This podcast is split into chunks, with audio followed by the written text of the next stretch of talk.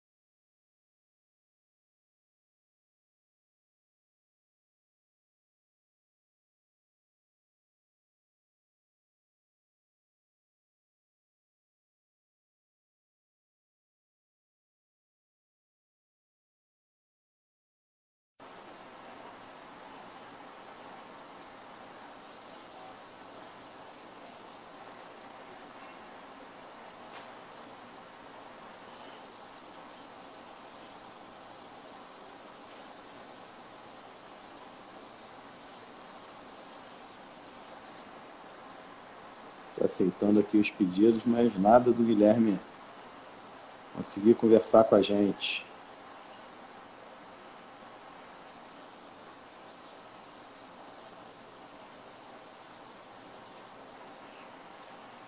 E aí, meu amigo? Grande garoto, tudo bem? Tudo ótimo, né? Vamos lá para nossa live, para o nosso Papo Medicode. Como sempre, eu acredito que você já fez as honras aí para o pessoal. Com certeza. Já divulgou aí o nosso podcast, já falou do nosso Canal. poderoso YouTube, né? Onde estão depositados os nossos webinários e também estão os nossos outros papos Medcode, não é isso, meu amigo? Isso aí. Divulgado. Então, o tema de hoje é infecção do trato urinário. Infecção do trato urinário, certamente, né? As pessoas ficam em dúvida, né? Qual é, qual é o tipo de infecção hospitalar mais frequente? Dependendo do local onde você trabalha, né? Se for um centro de tratamento de doenças respiratórias, por exemplo, você vai ter um monte de infecções respiratórias. Possivelmente, infecção do trato urinário é a infecção hospitalar mais frequente. É, não é, logicamente, a infecção mais frequente no meio extra-hospitalar, porque nós temos as infecções via aérea superior, sinusite, é, rinocinusite, faringoamidalite. Temos também outras infecções extremamente frequentes, como infecções de pele, talvez menos frequentes que as infecções vias aéreas superiores. A infecção do trato urinário continua sendo um tema de extrema relevância.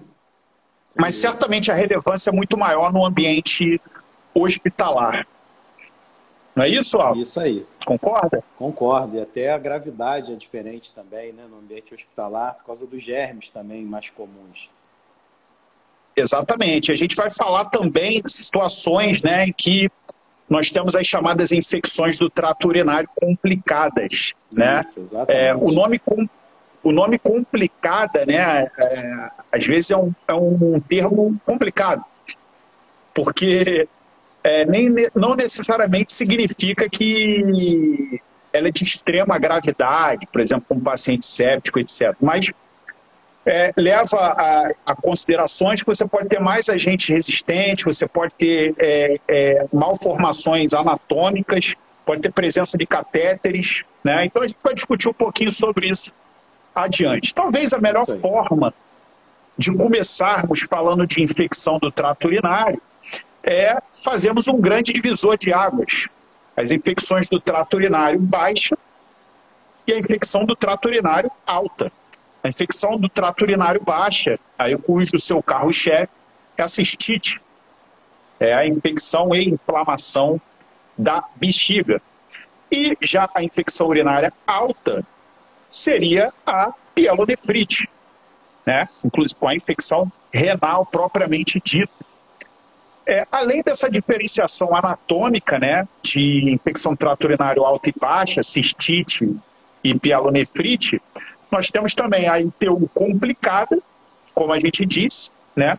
que são fatores relacionados ao hospedeiro, você tem algum tipo de fator de risco para infecções mais graves, como por exemplo imunossupressão, diabetes, alterações anatômicas e funcionais relacionadas ao trato urinário, como, a gente, como é extremamente importante para os nossos colegas pediatras, por exemplo, e também chamamos de complicada naquelas infecções mais difíceis de erradicar, né?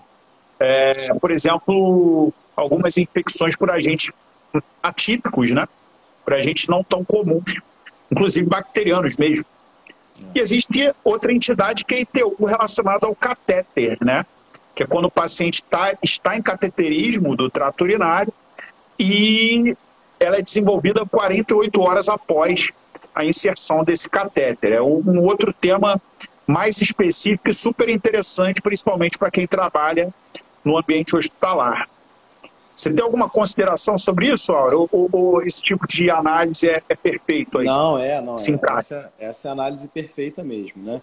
Eu destacaria também algumas situações em que não, elas não se encaixam em infecção urinária, mas que ambulatorialmente, por exemplo, são tratadas erroneamente, né?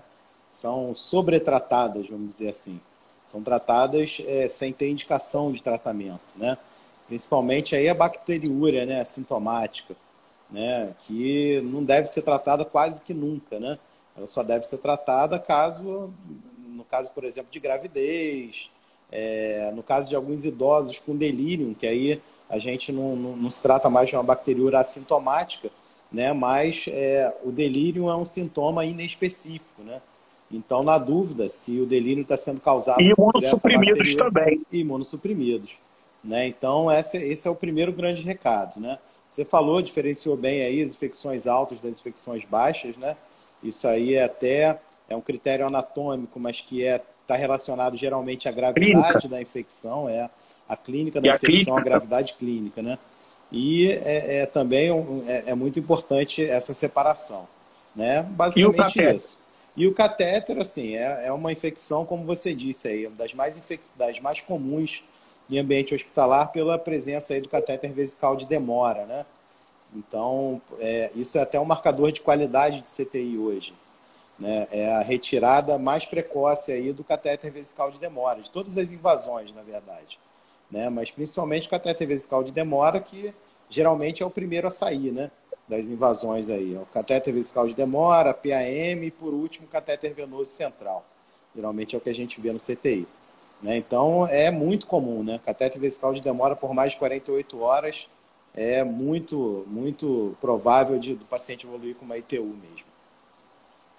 O que eu, que eu queria falar para o pessoal que está nos assistindo ou ouvindo, ou os dois assistindo e nos ouvindo, é que o trato gênico, o trato urinário, né? ele está muito ligado ao trato genital. É por isso que a gente chama de gênito urinário. O nosso trato genital, né, tanto masculino quanto feminino, ele é colonizado por bactérias. Mas o no nosso trato urinário ele é estéreo. Né? Ele não deveria ter bactéria dentro do nosso trato urinário. Só que por algumas questões, por exemplo, as mulheres que têm uma uretra mais curtinha, né? É, até por exposição estrogênica, isso é um detalhe, né?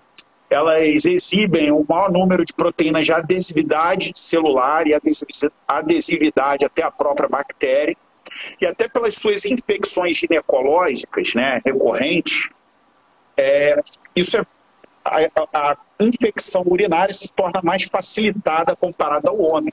Então, na idade adulta, né, as mulheres têm mais infecções do trato urinário do que os homens, né? É, até pela gestação também, que foi citado, e até o uso de lubrificantes e espermicidas, né, no ato sexual, podem carregar bactéria. E no homem, né, existem alguns fatores, como a presença do prepúcio, né, nem todos os homens são circuncisados, né, ou circuncidados, né, a, é, a questão das patologias prostáticas, né, e que torna isso nos idosos talvez uma importância maior, depois o Lauro pode falar um pouquinho, e na idade pediátrica, né, na, na, primeira infância, digamos assim, as alterações anatômicas né, no sexo masculino, né, de refluxo, ureteral, etc., né, é, tornam essas infecções mais frequentes no é, recém-nascido ou bebê do sexo masculino. Então, são alguns, alguns tópicos aí sobre o desenvolvimento da infecção urinária e em relação aí à epidemiologia. É, em relação a manifestações clínicas, talvez seja o tema mais relevante, ele ajuda a gente a diferenciar as altas e baixas. As infecções do trato urinário baixo, né, cistite, tem mais sintomas irritativos do esvaziamento vesical. Quer dizer, o paciente pode ter ardência para urinar, pode ter dificuldade para iniciar a urina, pode ter aumento da frequência urinária e ao banheiro várias vezes, é, pode ter uma sensação de esvaziamento incompleto da bexiga e peso, sensação de peso na bexiga. Todos esses sintomas irritativos, eles levam a o diagnóstico de cistite, né, pelos sintomas. Já dor lombar, febre alta, inapetência, prostração intensa, né?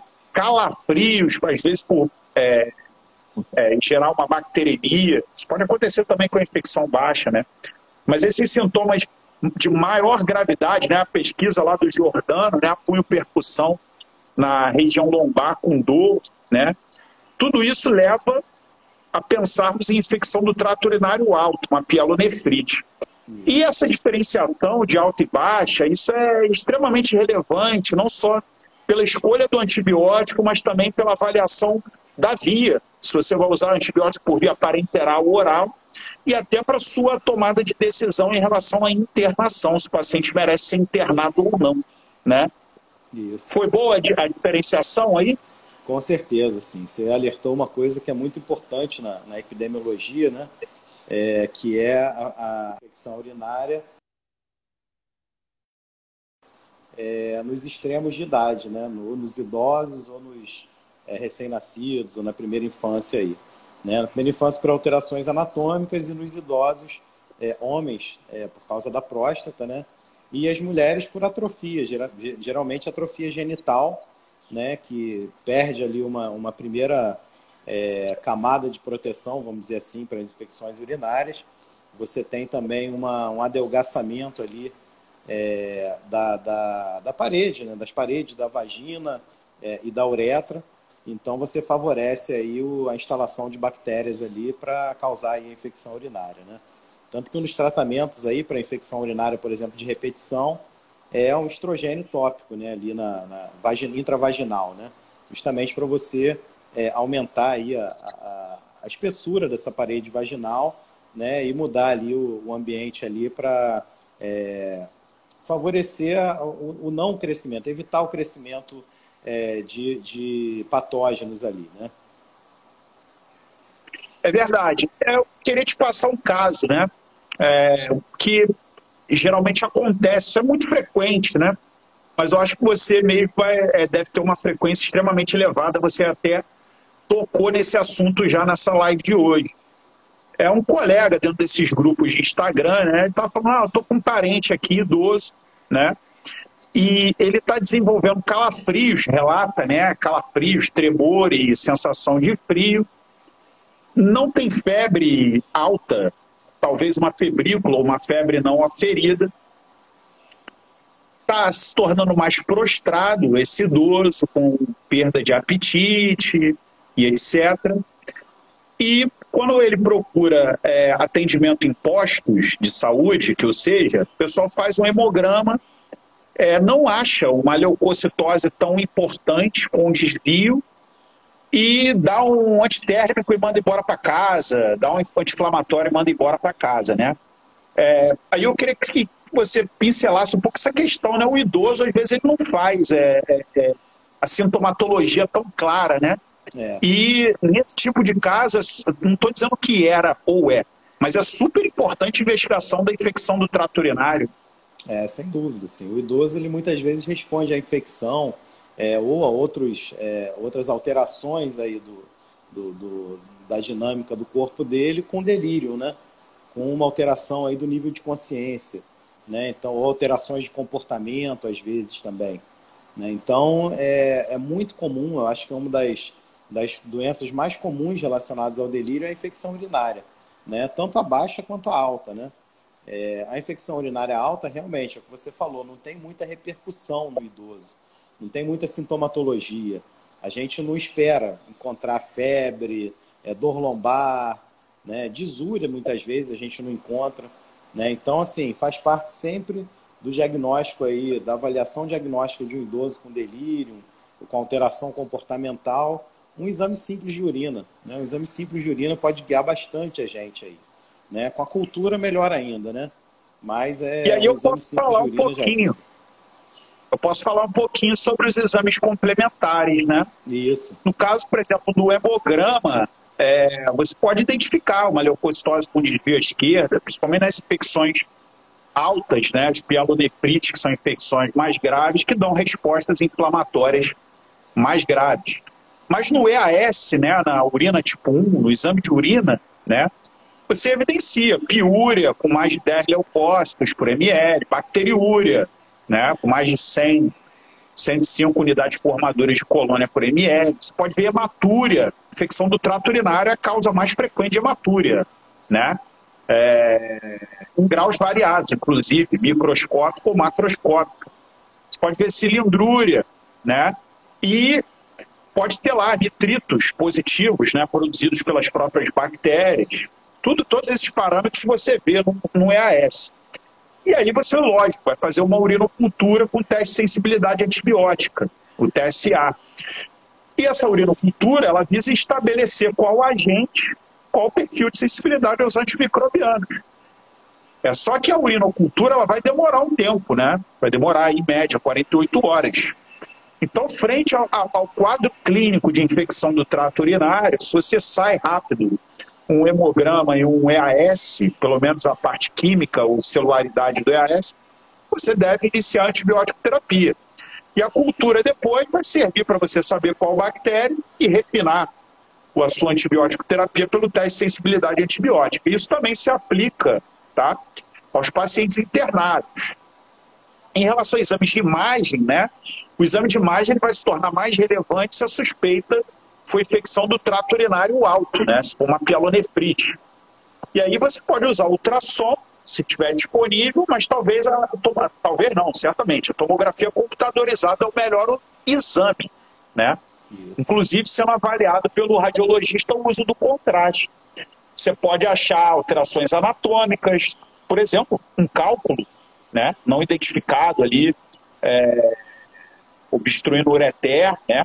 Você pode avaliar é, dilatação do sistema pielocalicial, né? Você pode ver gás, né, sugerindo uma pielonefrite enfisematose, que é mais comum em diabético. Pode ver abscessos renais, coisas assim do tipo, complicações que vão levar a mudança no seu processo de tomada de decisão. Então, hemograma, exame de urina, urinocultura, exame de imagem. Isso, perfeito. Perfeito. E aí, Bem assim, estratificado, assim, né? É, isso aí. Né? E assim, pensar exatamente isso que você falou, né? A cultura vai demorar no mínimo 48 horas para ser liberado. né? E isso não pode atrasar de maneira nenhuma uma, antibiótico, uma antibiótico terapia bem indicada, né? É óbvio que você não vai sair tratando, sair dando antibiótico para tudo quanto é, é bacteriúria ou, ou, nitrito positivo, né? Mas se o paciente tem queixa, tem clínica, né, tem que tratar, né? E aí o tratamento vai variar também de acordo com a situação, que a gente deve falar agora, né? Isso. Eu queria lembrar, né, talvez essa lembrança né, é, seja muito importante, né, Auro? Em relação às pessoas que trabalham em unidades de terapia intensiva, também, por que não, em enfermarias. É, são cuidados em relação à infecção do trato urinário relacionado aos catéteres, né? Isso. É, primeiro, é não realizar urinocultura de rotina. Urinocultura de rotina. Em pacientes assintomáticos usando cateterismo a gente tem que lembrar que o catéter está do lado de fora né, do organismo, né? Já e é as pessoas manipulam, manuseiam é. o catéter. Então, a possibilidade de você encontrar bactéria é, aumenta. E num paciente assintomático, você vai fazer um exame de rotina, sem indicação é, é, é inerente àquele caso, não, não vale a pena. Não, Outra coisa é não utilizar piúria como indicador de infecção trato urinário relacionado ao catéter. A própria presença do catéter pode determinar a presença de piúria, Isso. né? E outra coisa é aquele negócio de falar, ah, a urina está com odor forte, a urina está meio turva, né? Como um fator isolado, né? É, isso não é, não quer dizer nada. Não, ah, certeza. só porque a urina está turva, eu vou começar antibiótico no paciente. É. A urina está com cheiro forte, vou começar antibiótico no paciente. Se você acha que isso é um motivo para infecção do trato urinário, você vai solicitar os exames complementares, né? Isso se o paciente, por exemplo, tiver é, não, não se comunicando a ponto de exteriorizar, é, se ele está com, com alguma queixa, se está com dor, por exemplo, ou se ele não está manifestando febre, etc. Então, queria lembrar esses três pontinhos aí do é, odor, da, da, urina turva, da piúria no catéter e no, nos exames é, de rotina, sem indicação. Uhum. Perfeito. E é isso mesmo, assim. Isso era uma coisa que era feita no CTI até pouco tempo atrás, né? Essa coleta de culturas aí de rotina, né? De rotina. Assim como se retirava também catéter de venoso profundo, a gente trocava a cada 14 dias. Então, assim, são coisas que não têm a menor lógica, né? Então, não, cultura é um exame complementar. Você não vai fazer exame complementar é, à toa, né? Você vai procurar. O exame é complementar. Exatamente vai complementar a sua, o seu pensamento, o seu raciocínio. Né? Até porque a possibilidade de falsos positivos né, e overtreatments, quer dizer, você acabar abusando de antibiótico terapia, Exatamente. que é uma coisa que a gente abomina hoje, né? É. É, quem trabalha na área sabe o tamanho do problema da resistência bacteriana. Pois é, e assim, e a, e a infecção urinária é um dos grandes causadores né, dessa, dessa resistência. Porque, assim, é, é o que a gente vê na prática, né? Muitos colegas veem uma piúria e já tratam a piúria, né? Com os, vai, os mais variados antibióticos aí, né? Então, não. Piúria é piúria, infecção urinária é infecção urinária, né? E aí, para a gente arrematar o tema de vez, que está praticamente uma aula isso aqui, né? É, o tratamento, antibiótico terapia. Na infecção do trato urinário baixo, se for uma cistite não complicada, uma cistite não complicada, tá? Ela pode ser utilizada antibiótico terapia oral empírica, lógico, né? Porque o, o exame da cultura vai sair depois. E você pode utilizar principalmente a fosfomicina, que algumas pessoas têm essa preferência, 3 gramas, dose única. Dose única é rápido, Exatamente. né? Exatamente. É não complicado, é não complicado. O pivmecilinan, que alguns usam, mas é, eu não vejo a, os médicos que trabalham comigo utilizar, o acesso é mais difícil. E tem alguns antibióticos que são mais utilizados, né? Nitrofurantoína, que é a macrodantina, que pode ser usada inclusive em gestante, né? 50, 100 miligramas de 6 em 6 horas, pode usar aí por 5 dias, né? É, tem outros tipos de nitrofurantoína, tem a nitrofurantoína monohidratada, que é de 12 em 12 horas, tem nitrofurantoína de liberação prolongada, também que é 12 em 12 horas. Nitrofurantoína é muito usado, né? É, bastante Bactrim, sulfametoxazol metroprim, 800 né, miligramas barra 160, de 12 em 12 horas, né? Aí pode usar por três dias, tratamento curto para mulheres, mulheres, né? E deve ser Isso. evitado aí no último trimestre, né, de gestação. É, cefalexina também pode ser usada em gestante, 500 miligramas, aí pode usar meio comprimido, pode usar 250 até, ou se quiser, tá inteiro de 500. É, a posologia, eventualmente, é 12 em 12 horas. É estranho, né? Porque a é. cefalexina a gente está acostumado com 6 em 6 horas e pode ser usado também por 3 dias. A diferença é que nos homens a gente trata por 7 dias. 7 dias, exatamente. O homem... Então, assim, é, o homem usa é... muita macrodantina, né, Aure? É, bastante. Mas, assim, a minha droga de escolha... Fosfomicina, gosta de usar também? Primeira, primeira escolha minha. Né? Dose única e resolve mais de 95% dessas infecções. Né? É, é, é, um antibiótico que também, em geral, não, inibe, não, não induz tanta resistência. Né? Então, para mim, é de escolha. Mas a gente tem outras situações aí onde a gente Gestante, usa, por exemplo. É, a gente usa, usa uma... nitrofurantoína, usa cefalexina. Isso aí. Cefalexina, né? Existem outros antibióticos, tá, gente? Eu estou falando aqui os principais aí, né? É lembrar que, como o Auro já falou, existem casos de infecções recidivantes, né? Pessoas que às vezes fazem aí três episódios por ano, dois episódios em seis meses, né? E tem isso de repetição. Eventualmente a gente usa nitrofurantoína e sulfametoxazol trimetropin, né? Em dose única diária. Isso. Como profilaxia é. para infecção do trato urinário, tá? essa profilaxia tem que ser mantida pelo menos por seis meses, né? senão não tem sentido você fazer. E no caso da infecção do trato urinário alta, da pielonefrite, né, existem alguns casos que você pode selecionar para tratar ambulatorial, né? Quando o paciente não tem gravidade mesmo, né? Mesmo você diagnosticando a infecção do trato urinário alta. Geralmente é utilizado quinolona como levofloxacina, né? É, existe a cefodoxima, né, cefalosporinas orais, né, é, até o próprio Bactrim pode ser utilizado. E tem gente que usa ceftraxone M, né, lembrar que ceftraxone, o Rocefin, pode ser usado em M tranquilamente. Isso. Agora, se o paciente tem indicação de internação pela infecção do trato urinário alto, né, é, geralmente pelos sintomas mais intensos, né, o controle, a, a sua, a, as complicações, quer dizer, o paciente às vezes ter comorbidade, sua preocupação e evolução daquilo para sepsis, né? Você faz antibiótico terapia venosa, os principais é ceftraxone mesmo, cefalosporina, ceftraxone, ceftazidime, cepepime, tazocin, próprio levofloxacina, é, casos, né? Aí a gente não está falando de infecções hospitalares, possibilidade de resistência, né? é, imipenem, etc. Né? Então, esses são os principais antibióticos. Né? A gente não falou muito de agente, mas o agente mais comum é E. coli. É, acho que coli é disparado, né?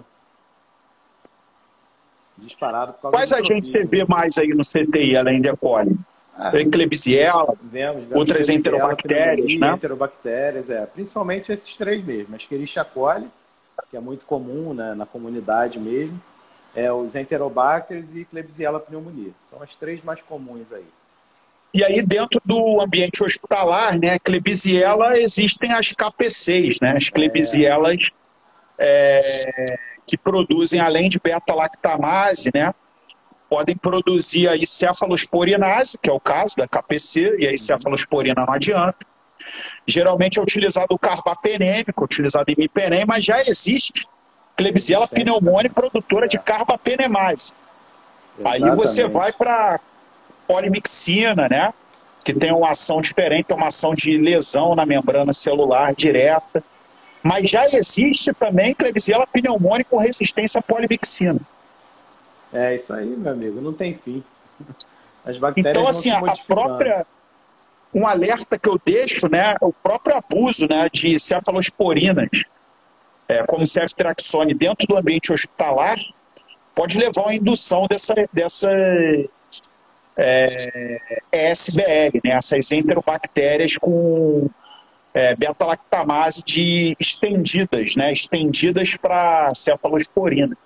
Isso aí. Então é um tema aí super, super legal. A gente pode usar um webinar, talvez, um dia desse aí, é. sobre resistência bacteriana. Vai ser é, bem legal. Alguma coisa é para com, complementar, meu amigo? Hoje, hoje eu fui mais falante, né? Geralmente eu, é, eu pergunto mais, exploro mais o áudio. Hoje eu fui devidamente explorado também, porque não dá para ser só explorador, né? Eu fico só abusando do conhecimento do áudio. Hoje eu tive que botar um pouquinho de conhecimento para jogo também, né, meu amigo? É, meu amigo. Mas tá bom, assim, foi bem, bem completo aí. Você falou o que era mais importante aí, né? O recado nosso que é para evitar aí a, a, resistência bacteriana, fazer antibiótico terapia com critério, né? E diferenciar infecção urinária de bacteriúria, de, é, é, é, enfim, de é, piúria, né? Então, tá dado o recado. Acho que tá bom, estou satisfeito. O que, que, você acha de no próximo webinar a gente falar de resistência bacteriana? Eu acho perfeito. Vamos programar isso aí. Em breve a gente Vamos programar. Então, promessa é dívida, hein, meus amigos? Resistência bacteriana, então, falar dos mecanismos das bactérias mais comumente né, resistentes. Exatamente, a gente Perfeito. seleciona um top 3 de bactérias é, com resistência bacteriana e destrincha. Beleza. Dá uma pré-introdução sobre resistência, que tem mecanismos né, de resistência. É. Cai dentro, em meia hora a gente termina esse webinar. Aí, ó. Espero que vocês fiquem ansiosos também. Eu me despeço, agradeço ao Áureo que está aqui sempre comigo toda semana, nesse bate-papo super legal. Me divirto muito. É, eu adoro certeza, isso aqui. Eu não consigo mais ficar sem isso aqui. Eu estou viciado, adicto, né? Do nosso papo Code.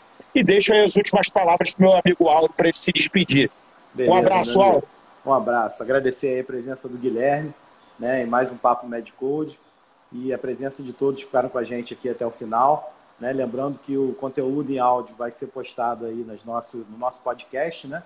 Papo Medcode, nas principais plataformas. E em breve a gente vai disponibilizar também é, essa live no nosso canal do YouTube. Né? Nosso canal é só procurar por Medcode lá. Tá? Boa noite a todos e até a próxima aí.